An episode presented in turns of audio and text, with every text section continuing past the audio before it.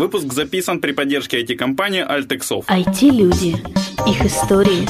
Истории их достижений в подкасте «Откровенно про IT-карьеризм» с Михаилом Марченко и Ольгой Давыдовой. Всем привет, это 178 выпуск подкаста «Откровенно пройти карьеризм». С вами Ольга Давыдова. И Михаил Марченко. Вот мы уже сколько, месяца, два-три рекламировали конференцию e-Ukraine, которая проходит в Харькове. Точнее, на момент, когда вы слушаете, она уже пройдет. И мы решили, почему не воспользоваться этим удачным моментом и не записать э, выступающих докладчиков на этой конференции. Вот сегодня мы с одним из них пообщаемся. Спасибо который... конференции, что у нас есть такая возможность. Да. Дорогой гость, пожалуйста, представься, кто ты, где, чем занимаешься.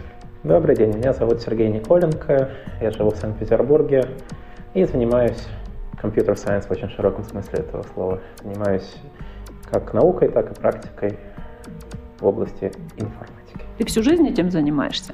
Сознательно нет, я имею в виду? Нет, далеко не всю жизнь, нет. Просто Миша любит свой первый вопрос. Да? Ну, так я его сейчас и спрошу. У нас есть классический первый вопрос про IT. Как ты попал в IT? В IT я попал почти случайно. А, на самом деле я учился на матмехе СПБГУ, и когда я учился в университете, я был очень чистым математиком. Я занимался алгеброй, мой диплом посвящен структурным теоремам группы Шевале. И, но когда я начал, ну, там, к концу моего обучения в ВУЗе, я начал как-то больше уже тяготеть к практике. И Денег захотелось. Ну, деньги, они на самом деле, вот на, на тот момент деньги были примерно одинаковые, но э, начал больше тяготеть к практике и э, в аспирантуру пошел уже по компьютер-сайенс. Но по компьютер-сайенс очень теоретическому. Моя диссертация была посвящена э, очень теоретической криптографии. Очень теоретической криптографии. Но с тех пор, опять же, утекло некоторое количество воды. И вот я уже делал довольно много довольно практических проектов в области машинного обучения. То есть ты не ошибся, да, в выборе жизненного пути? Ой, нет, я считаю, что не ошибся. Это, мне кажется, как раз правильная траектория, которую я могу всем посоветовать. А, сначала надо заниматься чем-то максимально фундаментальным, максимально общим, а потом уже специализироваться. Ну, у нас как-то обычно иной подход. У нас обычно скорее подход разные практики попробовать, а потом понять, какая тебе из них ближе. А, окей, ты где-то там успел поучиться в американском вузе, насколько я понимаю. В ВУЗе, в ВУЗе нет. Я заканчивал американскую школу. Это было давно. Школу. Школу. Я вот где-то что-то логику немножко потерял. Можешь объяснить, что ты... Слушай, это Википедия про тебя врет, между прочим. Вот у меня просто открыта страничка. А, University High School. Да, High School, да. Не врет, не врет. С отличием окончил. О, А как тогда ты попал учиться в школу американскую? Вуз мне как-то проще понять. Вот это совершенно было случайно. Просто моя мама выиграла грант на годичную поездку в Штаты э, в какое-то совершеннейшее захолустье штата Колорадо. Знакомого, наверное, россиянам только по Саус-Парку. И а, значит, она взяла меня с собой, она там занималась своими, своей наукой, а я вот учился в школе. То есть ты из семьи ученых, можно сказать? Не, ну, ну да, и да, и нет. Я из семьи педагогов, скажем так. Педагогов.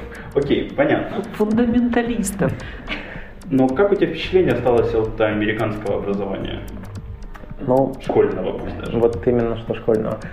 От школьного образования, конечно, после хорошей российской школы осталось впечатление э, не очень положительное. А расскажи поподробнее вот о отличиях. Ты уже достаточно взрослым там учился, поэтому, наверное, мог сравнивать. Да, я вот как раз очень логично из 11 класса перешел в 12, так получилось. И э, там, ну, на самом деле принципиальных отличий не так много, как кажется. Первое принципиальное отличие в том, что в э, последних классах школы, как и в университете, можно выбирать курсы. Ну и второе отличие в том, что все как-то гораздо ну, слабее, что ли, чем в хороших российских школах. Программа, программа слабее. И, ну... Поверхностно очень, да, или как? Ну да, да, то есть как бы я пытался брать там какие-то самые продвинутые, какие у них были курсы. Это было довольно хорошо. все. Да, это, это была довольно хорошая школа, я пытался брать там какие-то максимально продвинутые курсы, но в реальности все закончилось тем, что во втором семестре я уже ходил на три урока в день. Это был английский, американская история и американская литература. Вот этому меня в России не учили. Да? Неожиданный выбор для математика. Как тебе американской литературы сравнивать с русской? А, она хорошая. Американская литература хорошая. Очень рекомендую. Особенно... У тебя появились любимые писатели какие-нибудь? Ну, американская литература в основном славится рассказами, короткими романами. Вот можно Генри? Просто... О Генри, э, Шерлок Андерсон. Э... Ну, мы про книги поговорим в конце выпуска по-любому, поэтому давай вернемся к твоей к твоему бытию, что ли. Да, бытию, да. А, вот ты успел по поучиться или как-то? Интернатура это учеба или нет? Или это уже работа? Ну, это была работа. Это была работа. За нее платят, значит, уже не учеба. Да. Ну, в общем, ты успел побыть интерном в Гугле. Как впечатление и, насколько понял, ты не решил там оставаться? Да. А... Ну, секундочку, вот тут почти выпало. Надо как-то? Нет, там все не страшно. Okay. Перфекционизм. А, да, я, я успел побыть интерном в Гугле. А, это на самом деле было хорошие, были хорошие времена Гугла, одни из лучших. Я так слышал, что сейчас там не так клево, как тогда было. Ну, конкретно в питерском Гугле или вообще? И в, в, Питер, в питерском это были переходные времена. Я был как бы первым набором в питерский Google. Тогда он только создавался. Тогда еще не было офиса в Питере. Мы сидели в каком-то Э, ну вот, в каких-то таких арендованных офисах. И поэтому я, на самом деле в офисе Гугла питерском я так ни разу и не был, поэтому я даже не могу сказать ничего. Вот. Но нас возили в Mountain View, главный офис, и вот там тогда было довольно круто, да. Вот Лучше, все чем эти, Колорадо. Все эти, вот эти все, все, что говорили про бесплатные гугловские плюшки, вот тогда все это было чистой правдой. Там действительно были какие-то несколько разных ресторанов для гуглеров, там какие-то бесконечные э, э, ништяки. Я, я тут читала, что некоторые умудрялись там просто жить вообще круглосуточно. Была тут недавно статья. Я думаю, это возможно, да. Я думаю, это возможно. Я даже думаю, что это не очень сложно. Собственно, я всегда так думал, что Google к этому и стремится. Я всегда так понимал, что все это сделано для того, чтобы человек и жил на работе. Работал 24 да. часа. Ну, а чем занимается, собственно, интерн? Да тем же, чем и не интерн. Меня взяли интерном, потому что когда, ну, потому что у меня были другие обязательства и интересы, я не мог работать на полную ставку, а на неполную были только позиции интернов. Но ничем другим это не отличалось. Понятно, но почему ты решил оттуда уйти? Потому что это был не Google Research. Google Research был только в Америке, а в России был такой обычный продуктовый офис с программированием. Ну и я решил, что путь программиста не для меня. Оль, мы этой темы несколько раз касались, по-моему, прошлых выпусках, но вот это есть какая-то разница в IT-компаниях России и Украины, то что для меня в Украине сказать обычная продуктовая компания, это очень странно звучит. А в России можно сказать, что ну, просто обычный продуктовый офис. Ну, как много обычных продуктовых компаний ты знаешь в Украине, я не говорю про Харьков. Вот в, Харькове, наверное, даже не знаю, в Украине знаю, там 5-10 будут в сумме. Думаю, в России их побольше. Вот. Ну, я... 5-10 в Харькове это разве мало? Продуктовых? Нет, в Харькове, я говорю, я не знаю, наверное, ни одну. А, а в Украине 5-10 а, знаю. Пикцио. Окей, одну знаю. Нет, я думаю, мы с тобой сможем вспомнить еще, но просто их все равно очень мало. Ну, мало, мало, так и есть. Окей, а, хорошо, давай тогда пойдем дальше. Ты сейчас активно, насколько я понимаю, занимаешься российской наукой, можно сказать. Я занимаюсь наукой в России. Никогда, никогда не занимался российской наукой как предметом. Хорошо, ты занимаешься наукой в России, скажи, есть ли будущее у науки в России? Конечно. Будущее есть у любого объекта. Ну, про, просто, сущности. Если верить хабра-хабрам и просто новостям, которые можно более-менее комфортно прочитать в Украине, то у российской науки в России все довольно плачевно и неперспективно. Вот интересно мнение человека, который внутри там находится. Ну, это довольно далеко от истины, скажем так. То есть я, ну, может быть, в последний там да, да нет, честно говоря, даже последний год-два особого ухудшения я не наблюдал. Вот, а вообще, конечно, 2000-е годы это было, наверное, одно из лучших времен для науки в России. А почему? Потому что начали давать деньги. Наконец-то. А, да, а свобода, которая началась в 90-х, никуда не делась. Ага. Понятно. То есть в 90-х была свобода и не было денег. В, в Советском Союзе не было никакой свободы, ну, типа, можно было кушать. В 90-х наукой было трудно кушать. А в 2000-х свобода осталась, а деньги появились. Примерно так. А результат нужен был? Конечно. Результат всегда нужен. Получается? Ну, потихоньку. Давай тогда поговорим про то, чем ты сейчас занимаешься, собственно, ну, в науке в России. Так. А, у меня несколько направлений, как наукой. В последние 2-3 года я занимаюсь э, вот больше всего статей на хороших конференциях э, у меня выходят на тему сетевых алгоритмов.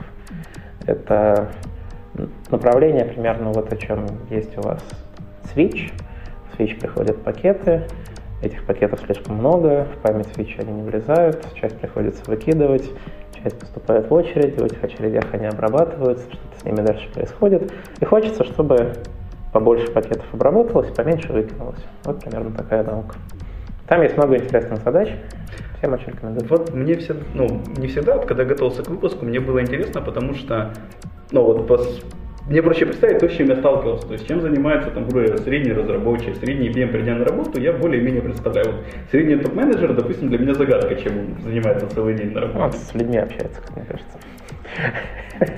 У меня есть разные взгляды на эту тему, но, в общем, для меня это большая загадка. А вот чем занимается ученый, мне тоже как-то непонятно, то что у меня есть сравнение, наверное, только с теорией Большого Взрыва, О, я, насколько... кстати, не смотрел. Источник честно. информации основной, да, Миша. О, о жизни ученых, О жизни ученых. Не надо. Соответственно, да. мне интересно, вот, вот еще складывается твой день. Вот ты приходишь и, ну да, нужно улучшить еще больше маршрутизацию. День Дни разные. мои, мои Среднестандартные. Ну хорошо, средний день я там, наверное, часа полтора преподаю. Средний день. А, Кому ты преподаешь? Студентам? Да, студентам. Я преподаю в высшей школе экономики. Э, там Экономики, математику какую-нибудь, да? Да, высшая школа экономики это такой вуз, который э, в последнее время в России сильно развился и начал э, поглощать и, и другие науки, кроме экономической. В частности, например, в Высшей школе экономики в Москве есть целый факультет тематический, на который они смогли переманить почти весь Мехмат МГУ. А, вот. Но это, было это какая-то новая экономика, то есть вот не та стандартная, традиционная, да, которую веками, там, ну, веками преувеличения, как десятилетиями передавали, да, то есть это что-то действительно близкое к науке получается ну, реально близкая? Ну, экономика, как я ее понимаю, экономику я слабо понимаю на самом деле, хоть я и читал, читаю курс теории экономических механизмов, но это все-таки математика, то, что я читаю. А саму экономику как вот социальную дисциплину, я честно, честно скажу, понимаю плохо и лучше не буду брать. Хорошо. Окей, первые два часа мы покрыли. Остается осталось еще шесть минимум. Не, ну что делает ученый? Ученый, во-первых, читает, во-вторых, немножко программирует, в-третьих, пишет. Пишет что? Статьи. То есть, ну, у тебя, эм, ты пишешь статьи, потому что тебе хочется, или это больше необходимость? А, это такой тонкий вопрос, да. То есть, конечно, хочется, но, возможно, это хочется, проистекает из того, что это необходимость. Вот в каком форме необходимость? Просто когда-то я очень давно работал ассистентом э, в Харьковском вузе, и там было, что, ну, по сути, преподаватель должен там, по-моему, чтобы не потерять какую-то из премию, там одну или две статьи за квартал или за год. Ну, я цифры не помню, но там такое именно было, то есть это влияло напрямую на деньги. Что-то такое же? В разных местах по-разному. Ну, Тебя, в твоих местах? В моих местах, ну, в высшей школе экономики просто есть надбавки за хорошие публикации. И, если честно, это основной источник дохода высшей школе экономики, поэтому, да, там приходится. Но э, тоже там нет каких-то вот жестких нормативов. В общем, если, грубо говоря, если человек занимается всерьез наукой на достаточно высоком уровне, он выполнит условия, которые требуют высшей школе экономики. Так, понятно. А ты, кроме высшей школы экономики, работаешь еще в двух лабораториях. А чем же ты именно в них занимаешься? А, ну, одна из них тоже в высшей школе экономики. На самом деле я работаю в математическом институте Стеклова и в высшей школе экономики. И вот в высшей школе экономики я работаю в лаборатории интернет-исследований, где, на самом деле, очень интересная лаборатория, где э, основная ее идея в том, чтобы свести вместе, наконец, людей, занимающихся социальными науками, такими как, собственно, социология, там, media studies э, и тому подобное. В общем, бездельников, гуманитариев. Ну, ну, во-первых, социология это не совсем гуманитарная наука. Все-таки social sciences это немножко совсем другое. не гуманитарная, да. как по мне. Да, то есть social sciences это немножко другое. Вот, ну и чисто гуманитарные науки я бы бездельниками не стал называть их представителей. а, да, и вот свести их, значит, с информатиками, которые способны а, что-нибудь машинно обучать, вероятностно моделировать, работать с большими данными и что-нибудь из этого сделать. И вот там я занимаюсь обработкой текстов, в частности, тематическим моделированием. Это очень интересная задача. Вот есть у тебя корпус текстов большой, скажем, накачал ты постов из ЖЖ за три месяца. И ты хочешь понять, о чем люди говорили. Это вот очень важно как раз для социологов, для медийщиков. Ты ставишь там рандомизатор, котики или сиськи, да? Ну, вроде того. И ты обучаешь большую и сложную вероятностную модель, и на выходе получаются действительно темы. На выходе получаются э, действительно котики, действительно сиськи, действительно российско-украинские отношения и все остальное. Окей, понятно. А в институте Стеклова чем же ты тогда занимаешься? Можно считать, что вот маршрутизацией. Ага, все, понял, как это сложилось. Наверное, все это вместе совмещать сложно, но без вызовов тяжело жить сейчас. А, окей, а, мне еще интересно, насколько конкурентная зарплата у ученых, потому что, опять же, то, что я знаю в Украине, у нас есть замечательный портал developers.ua, и там периодически публикуют разную подборку вакансий. Всегда вставляют там одну из вакансий, там какой-нибудь институт, завод, ну, госучреждение, и там зарплата для айтишника просто смешная, ну, там тоже нужны эти специалисты. Соответственно, у меня вопрос, насколько выгодно, скажем так, наверное, работать ученым. Российские, российские ученые действительно никогда не живут на зарплату практически если считать ее... они на нее выживают или они живут не только на зарплату? Они живут не только на зарплату, если считать ее как... Э, э, если считать именно базовую зарплату. Там, э, как в институте, так и в вышке цифры, собственно, абсолютные цифры заработной платы довольно смешные. Но, как я уже упоминал, в высшей школе экономики есть надбавки за публикации, которые дают основную часть дохода, а в институте есть гранты, Ученые, как правило, живут на гранты, и это так во всем мире более или менее. Окей. Uh, у тебя есть еще опыт работы в таком сервисе, как Surfing Bird. Есть. Я им даже некоторое время пользовался, но потом я им перестал, потому что ну, я не тот пользователь оказался. Мне не нужно, чтобы мне кто-то давал контент, который я хочу читать. Я и так знаю контент, который я хочу читать. Расскажи, как ты туда попал, что ты в нем делал и почему ты там всего год пробыл? Год, правильно? Почти три. Некоторые помнят, где они сколько были сами. Это такие привычные. А, это ну, ребята сами на меня вышли когда-то давным-давно. А, спросили, могу ли я справиться с рекомендательной системой. На тот момент я в машинном обучении имел знания в основном теоретические, но решил, что попробовать стоит. Мы попробовали, вроде неплохо получилось, и вот я с тех пор почти три года был там, э, ну, тем, что называется research директором. Да? То есть я, грубо говоря, отвечал за алгоритмы, но сам в продакшене не программировал. Вот. Э, ну, действительно интересная задача. И э, рекомендательные системы вообще интересная тема. Вот, кстати, мой доклад AI Ukraine, с которого ты начал, будет именно о рекомендательных системах. Скорее был Ну, в плане, что а, я понял, да, когда он да, уже я был. понял, Сегодня да. еще будет. Да, да. Вот он был в рекомендательных системах. Возможно, его запись есть где-нибудь в интернете. А возможно и нет, я не знаю. Вот. И, ну вот, работал, видимо, пока это не стало не нужно. Окей. А, Давай тогда дальше. Еще такой есть вопрос. Ты уже немножко успел пожить за границей. А, Наверняка, я думаю, тебя звали за границу уезжать учиться. Почему ты не решился или планируешь, может ли ты в будущем переезжать за границу, работать, жить? Ну, загадывать опасно. Но э, на данный момент в России как-то и свободы больше, и денег, и... Странно слышать в Украине, что в России свободы больше, сори. Свободы выбирать, чем занимаешься. А, а, границей академические нет? свободы. За гра- А, за границей протоколами все За как-то, да? границей, за границей, как правило, если ты профессор в университете, то вот ты в этом университете работаешь и больше нигде. И у тебя все расписано, у тебя практически не может быть других источников дохода, кроме этого. Тебя, собственно, хватает, я думаю. Э, Ну, хватает, да, но хочется же всегда больше.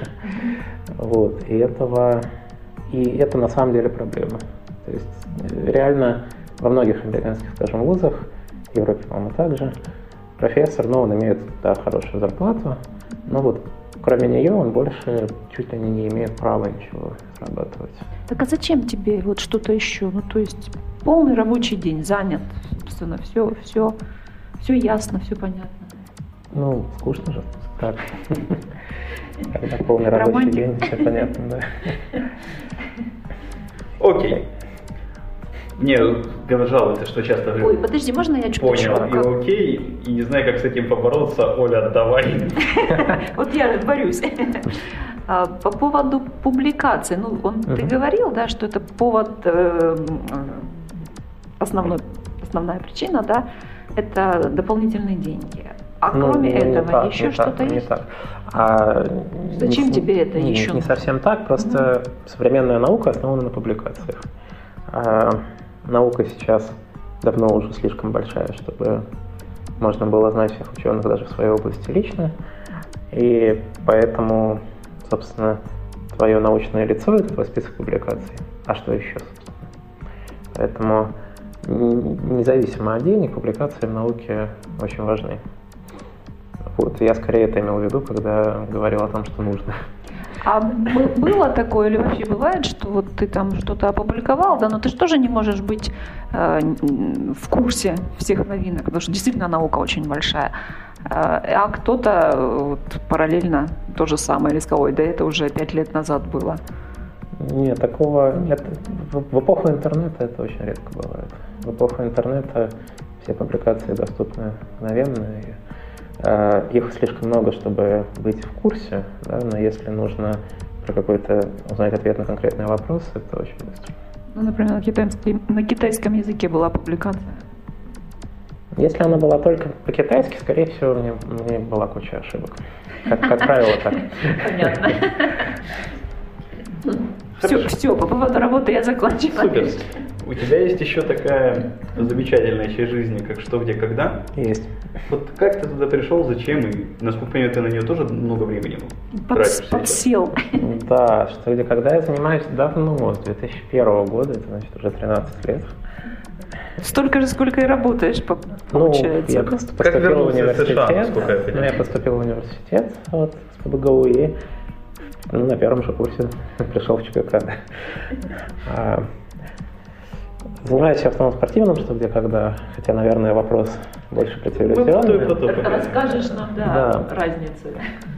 А, Возможно, не все слушатели знают, что такое спортивное что где когда, поэтому я скажу. А, У нас даже половина ведущих играла в спортивное что где. Это очень хорошо. И спортивное что, спортивное что где когда отличается от телевизионного тем, что это по сути тоже что где когда, но приближенное к спорту, скажем так. То есть выглядит это так. В одном зале сидят несколько десятков команд и одновременно отвечают на одни и те же вопросы. Ну, правила очень простые, точно так же минута на обсуждение, потом вы сдаете ответ ну, на бумажке, потому что, конечно, когда команд несколько десятков устно отвечать невозможно. И э, кто больше ответил, кто молодец. И, и какой интересен, интересней вариант? А, это сложно сравнивать. Э, понятно, что когда сидишь в прямом эфире, эфире на Первом канале, это э, там гораздо больше адреналина, это, это действительно так, это правда. Но с другой стороны, когда сидишь в телевизионном студии, когда ну сколько там вопросов за игру? Ну, 10, да. А в спортивном студии, когда ты приходишь, и среднестатистический турнир это 45 вопросов. То есть там гораздо больше чего-то интересного и нового ты узнаешь. А как ты можешь узнать что-то новое в вопросах? Ты пойди узнаешь в ответах. А, ну, да, вопросов вместе с ответами, да. В ответ уже тоже а, знаешь. ответы тебе тоже говорят, да. Ну, а в чем вот такое вот это для тебя удовольствие отвечать? Вот я просто по своему опыту... Да, зачем тебе это надо, вот так долго этим заниматься? Ну, у разных людей разные хобби. Зачем? Кому-то надо лезть на гору, кому-то надо э, прыгать с парашютом. Что ты получаешь взамен? А, я тренирую мозг, я получаю кругозор, на самом деле, в основном. Надо сказать, что, что я когда очень сильно расширил мой кругозор. Не, само, не, само, не сами вопросы, конечно, но вот как бы э, сама атмосфера, тусовка. Э, мне нужно было заняться своей эрудицией, когда я начинал играть что где когда, и я очень рад, что это в моей жизни было. Сейчас это, конечно, уже не так, сейчас у меня уже достаточно много опыта, и э, как бы дальше расширять знания именно с целью лучше играть что где когда уже не обязательно, но, но то, что набрал, мое. Окей. Okay. я не знаю, как убрать это слово паразит из моего лексикона. Ну, после каждого вопроса. Замените окей. его синонимом. Синонимом? Хорошо. Хорошо. Хорошо. Мне, well. всегда, мне всегда было интересно, как участникам эфира удается столько времени ставить. То есть передача длится часа два. Они почти все два часа, насколько я вот, вот когда я в детстве еще смотрел, они стоят молча за спиной ну, игроков. Да, По-моему, это есть. дико дискомфортно должно быть. А, да, так и есть. А зачем люди туда приходят для этого? А, ну, есть класс людей, которым интересно, и не такой маленький. То есть я думаю, что Уж поверь, если бы было неким занятие аудитории, желающие бы нашлись. Желающие нашлись бы. Но э, игроков клуба приглашают, иногда довольно настоятельно. Скажем, когда я играл, была, я не знаю, как сейчас, но когда я играл, была традиция, что команда, которая играет следующую игру, должна на предыдущую игру приехать и постоять. И иногда там обращался ведущий, такое происходило. Так что вот как-то так. А скажи, пожалуйста, вот как получается отвечать на вопросы в довольно стрессовой ситуации? То есть там атмосфера, все вокруг не способствует тому, чтобы сконцентрироваться. Стрессовая ситуация, конечно, хуже. Но это ну, получ... это, а за счет чего? Вот чем отличаются игроки клуба от неигроков? Ну, чем-то отличаются, что, наверное? Мне кажется, нет. Сейчас уже давно игроки телеклуба в основном приходят из спортивного студия, когда вот, кстати, если кто-нибудь хочет попасть в телевизионное, что где когда, э, в том числе украинское, э, сначала надо заняться спортивным. Сколько нужно побед одержать, чтобы попасть? Этого никто не знает. Я думаю, они приглашают не на основе того, насколько ты хорошо отвечаешь на вопросы, а скорее на основе того, насколько ты красиво это делаешь, Телеги- как ты смотришь. Да. да, поэтому... Но отвечать надо уметь, тем не менее. Поэтому ну, вот опыт необходим. Приглашает ведущий или капитан команды, насколько я... Э, или приглашает сразу всю команду? Точно не капитан команды, приглашает редакторская группа. Ну, а. в том числе и ведущий. Ну, как бы есть некая группа людей, которые делают передачи где когда вот они Иллюминаты. Ну, типа так. Окей. А, ну, то есть команду формирует, получается, не капитан, не команда. А Нет, не капитан. Ну, как-то это не спортивно, по-моему. Все, Миша разочаровался. А это и не спорт. Если обратишь внимание, в э, телеигре, в телеигре как бы есть соревнование игрока с телезрителем, да, но никогда нет соревнования одной команды с другой. Им задают разные вопросы, с невозможно соревноваться. Насколько я понимаю, ну так или иначе есть, ведь сову может получить только та команда, но, которая лучше сыграла. Как бы там на самом деле очень старательно Бы, ну, без, без этого было бы, наверное, менее интересно смотреть людям, но там очень старательно всегда подчеркивается, как мне кажется, что это все как бы ерунда, потому что ну, не, не может быть соревнования между командами, если одной команде кладут одни вопросы, а другой другие. Это чисто теоретически невозможно. Ну, да. Поэтому как бы это все так, это, вот, вот это шоу. А вот игра с телезрителями честная. То есть в теле когда очень все очень честно. Я был удивлен на самом деле, насколько там все. А, а я, кстати, да, давно уже не смотрю, как-то так, некогда. А чаще выигрывают телезрители или есть такая статистика? По-разному. По-разному. В каких-то сезонах телезрители, в каких-то знатоки, да, думаю, примерно пополам. Да. Обидно, когда выигрывают телезрители? А, Мне было не очень. То есть мне как-то всегда было важнее, чтобы была хорошая игра. Что значит хорошая игра? Ну, значит, что были хорошие вопросы, мы хорошо обсуждали. Если как бы ничего не получается, тогда обидно. А если все получается, ну там такие вопросы, что мы их и не могли взять, ну что обижаться. За- Закругляемся, в смысле. Мой любимый вопрос, Миша тут просто машет мне руками. Э, Дальше планы есть у тебя какие-то? Планы есть у всех? Какие именно планы? Любые.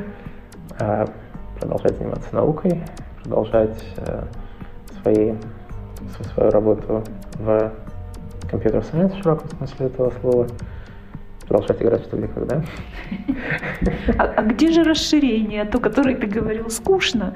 Надо все время что-то еще. А там все время что-то новое. Все время вот в том же э, в, в том же компьютер сайенс все время новый проект, новые задачи, новые вызовы, как говорят американцы. И да, все, все время что-то новое. Посоветуй две книги нашим слушателям. Не успел придумать. Честно. Без книги, по-моему, ты упоминал. Или мне кажется. Нет, это... это- Американскую литературу. Не, не, не. Так что Коля, заметил еще более... Подожди, сколько, сколько там на обсуждение да, да. да. черный ящик. Да, ну давайте я посоветую, наверное, а, од- од- одним пунктом я посоветую что-нибудь профессиональное. Вот если говорить о машинном обучении, о вероятностных моделях, то я очень рекомендую книгу Кристофера Бишопа. Она называется Pattern Recognition. А Дальше я забыл, но если поискать в интернете Кристофер Бишоп Pattern Recognition, то найти ее легко. И недавно вышедшая книга Кевина Мерфи, по-моему, так и называется Machine Learning или Machine Learning A Probabilistic Perspective. Это две отличные книги, которые просто можно читать с начала до конца. Если у вас есть какая-то минимальная математическая подготовка соответствующая, то там все очень... Они очень хорошо вправляют мозги на тему машинного обучения. А из э, общечеловеческой литературы, ну, давайте будем, будем банальными, посоветую Достоевского. Недавно перечитывал, как раз Бес, Всё. Бесов недавно перечитывал. Очень легли на душу, очень, очень русская книга. Кстати, сейчас Достоевский опять мой. У меня куча знакомых брат, братьев Карамазовых перечитывает. Кто-то идиота. Время, время, наверное, такое вот. Может быть. А, окей. И напоследок пожелай что-то хорошее на хорошо. Пожелай что-то хорошее нашим слушателям. Желаю развиваться и не останавливаться на достигнутом. Большое спасибо, Сергей, что пришел, ответил на наши вопросы. Большое спасибо организаторам конференции Ukraine. Большое спасибо вам, дорогие слушатели, что вы слушали нас. Все вопросы и пожелания мне на почту шами 13 собака Всем спасибо, всем пока. Пока-пока. Спасибо. Откровенно про IT-карьеризм с Михаилом Марченко и Ольгой Давыдовой.